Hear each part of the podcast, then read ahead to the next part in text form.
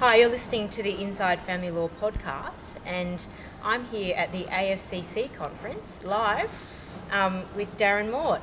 Hi. So Darren, what do you do? I'm a family law barrister, but I'm also an actor and a producer and now an author. So tell me about, I'm very interested in this kind of co-career. This is like the era of the slashy, you know, everyone's this slash, this slash, this. What do you, how do you, how did that all work out in your career? Was that a, a plan to always, you know, do law and the work in the arts, or did it just kind of unfold? Or? Um, yeah, it really unfolded. I was, um, I initially did law um, by medicine, and because I didn't know what I wanted to do. And then once I finished the degree, I actually auditioned. One of my mates was auditioning for a show, a musical, and I auditioned as well. And I got in, and um, a casting consultant approached me after the show and asked me whether I'd be interested in doing commercials.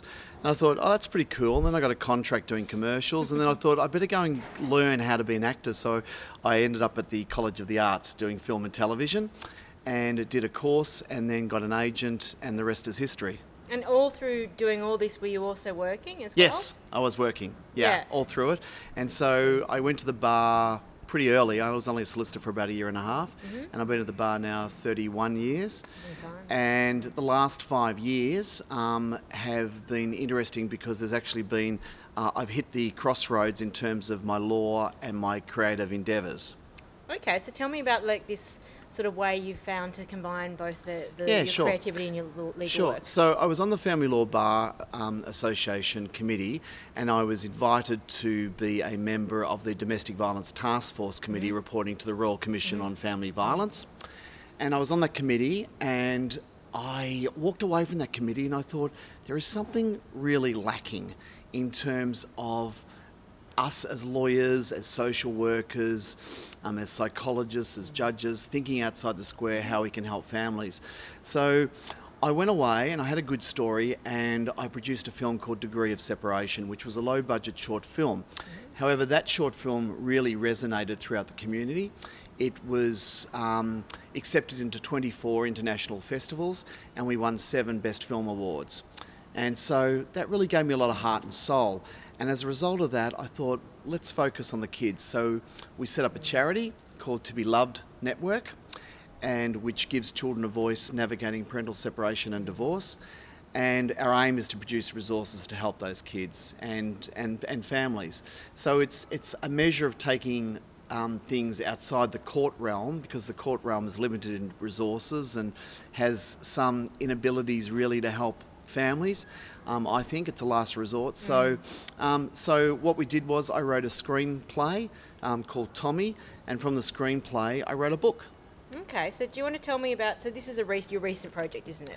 Yeah, yeah. So um, Tommy was just launched in State Parliament in May, and um, Dee McWherter, who's the Assistant Commissioner, Family Violence Command, um, assisted by um, launching it um, at Parliament House, which was cool.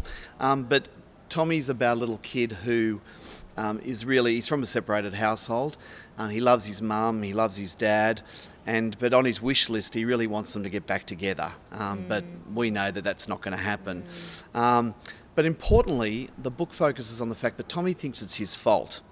And so to address his feelings, he has actually dissociated, and he imagines a friend called Tiger Terry, who's this you know, cuddly tiger um, that he downloads to, and um, it takes him on adventures and addresses his anxieties and confusion.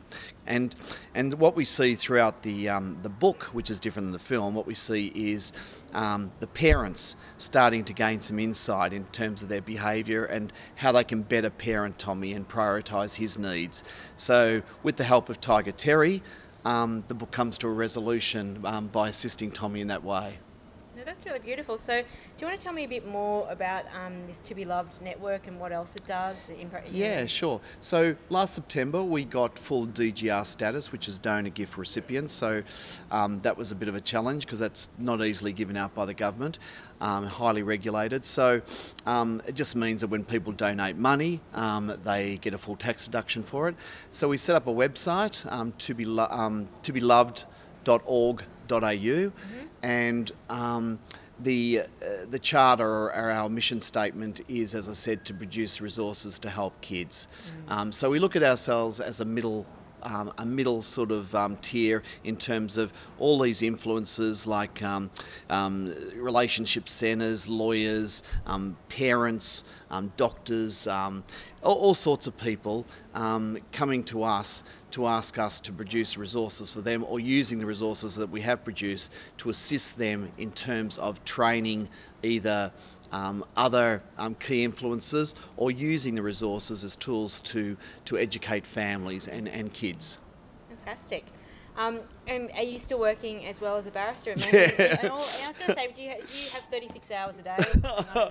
All my friends, all my friends um, say there must be two of me, but no, I've got a wonderful family and wife who supports me, and um, I try to balance things up. I've I'm on tour at the end of the year with the play I'm doing. Um, So, yeah, it's really busy. I'm in a musical at the moment, um, and I'm doing a course, a musical theatre course, which I got into, which is fantastic. So it's um, it's really busy. It's really yeah. busy, Zoe. And how? What are you seeing, like, in terms of, like, at the coalface, so I'm putting you on the spot here. Every interviewee gets one question on the spot. Yep. Um, as a barrister in family law, like, are there certain, like, things you're seeing which, which you're going, oh, that's a bit... You know, just things that you wish could be done differently, or yeah. not necessarily like reform as such in an official sense, but you know what I mean, like trends you're seeing in the way matters are being run, or yeah. from, from your opponent, or you know what I mean, or just any thoughts you have about family law yeah, at so, the coalface? Yeah, so two things at the coalface which disturb me is that pu- people use the courts as a, a forum to abuse their ex-partners. Mm. So a lot of systems abuse, which is overlooked, I think, in a lot of cases. Um, and the other thing that really bugs me is that children don't don't have an adequate presence in the court. If I was a judge, I'd say, you mother, stand up, you father, stand up. I want you to deliver me a photograph of your children um, to my chambers, and I'm going to staple that to the inside cover of your file so that every time I open up that folder, I will see your children, and that's who I'm going to judge on at the end of the day. And I also want you to bring those kids into my chambers because I want to introduce myself and let them know that if mum and dad can't make a decision, that I'm charged with it. That's what I'd like to happen. And I think in other jurisdictions it is that the, the whole judges meeting children thing is not, you know, it's done more often in other jurisdictions. It is. Overseas. New Zealand does it all the mm. time. Mm. Um, there are there are states in um, in America that do it all the time as well. But for some reason here it's not done. Um, or judges might be feeling they're not equipped to do that, or I, I don't know what the reason is, but I, I think... Children are more distanced from it, is yeah, that... Yeah, I think people need to be a little bit more chilled out as they are with their kids naturally, and just... and just um, just talk to kids. Mm. Just make them feel that they're they're important and that they mm. count for something. Because often you go to court and it's which parent's got the biggest bucket of mud, you know, which doesn't help the kid. Mm. So the kid is lost. The kid is smeared with that mud. We are totally lost about the kid, and we judge people on who's able to throw the best who's bucket. Winning. Yeah, yeah, who's winning. And it's yeah. not about that. Mm.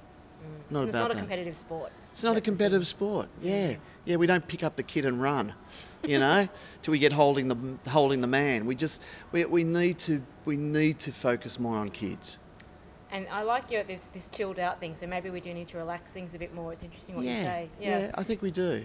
Look, thank you so much. Um, so how can listeners who are listening to you um, get get a hold of this book, this Tommy and Tiger um, Terry book? Where do, yeah. where do they get that from? Well. Um, Uh, we're just about to go into stores, but at the moment, go to our website.